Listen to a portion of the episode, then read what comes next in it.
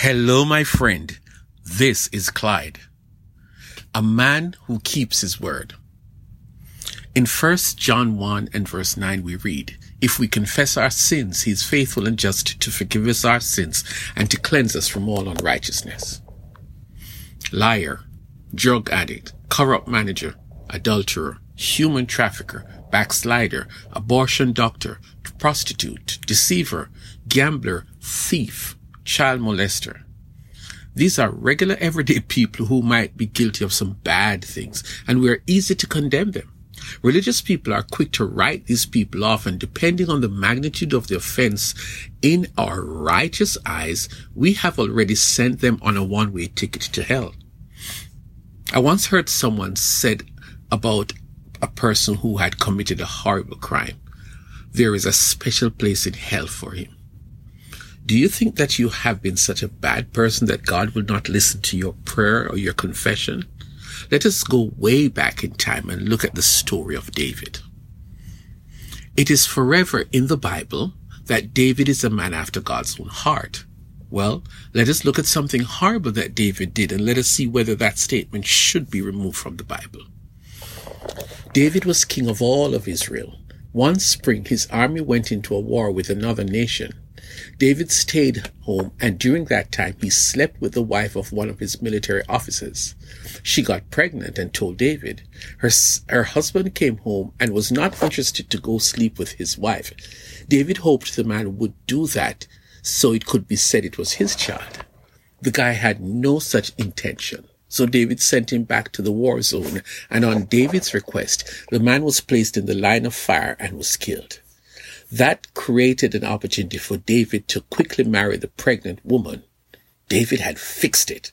This man after God's own heart has just committed adultery, slept with another man's wife, ordered the husband to set up to be killed, murderer, and David thought all was well that ends well until the prophet Nathan paid him a visit, preached a sermon that only afterwards did David get what the brilliant Nathan was saying, pointing the finger at him. David, you're guilty of murder and adultery, and God knows, and you are going to be punished severely. What does David do? David came face to face with our text. This man, after God's own heart, discovered that the things he did were sinful and God does not tolerate sin. Sin of any kind is offensive to God. Go back to the list at the beginning of our talk. Regardless of the size of the sin, you did it and God is displeased with you. David finally realized that he had offended God and there is only one way to right this wrong. Confess your sins to a God who is faithful and just to forgive us and to cleanse us from all unrighteousness. Everything David did was big. And so his prayer of confession was big, so big that all of it is contained in one Psalm, Psalm 51.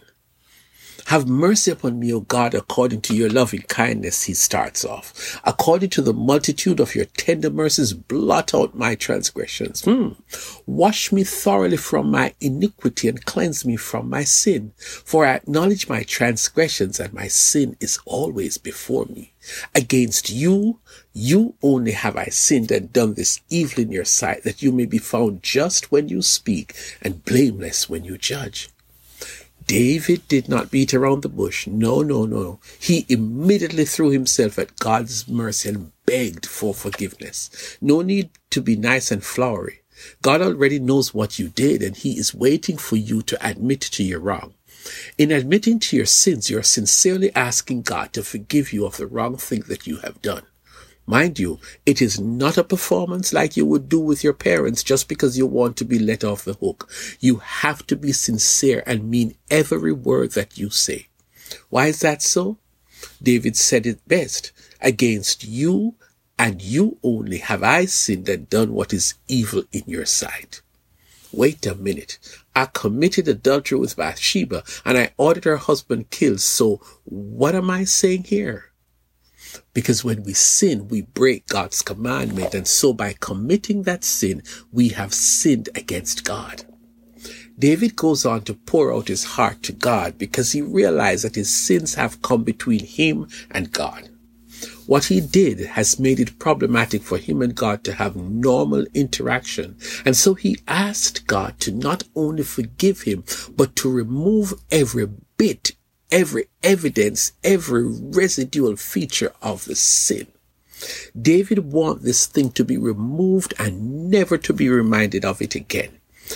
That is a big feature of God's forgiveness. When we confess, God forgives, but He not only provides, but in addition, He removes this record of the sin. He forgives and cleanses us from the impact and the indelible bar caused by the sin. The final big piece of David's confession is what he says to God eventually. Create in me a clean heart, O God, and renew a right spirit within me. Do not cast me away from your presence and do not take your Holy Spirit from me. David wants not only to be forgiven, but remove totally the element of lust that fueled the temptation to sin. Remove that and replace it with a God desire in him. David wants to maintain a good and healthy relationship with God. So he asks for a clean heart and a right spirit and for God not to remove the Holy Spirit from his life. God did, just like the text promised. God did not remove that description of David from the Bible because David knew what it was to confess and he asked for forgiveness. That is exactly what we need to do when we sin against God. God will forgive and make you clean. He keeps his word. Send me your question to friendofclyde at gmail.com.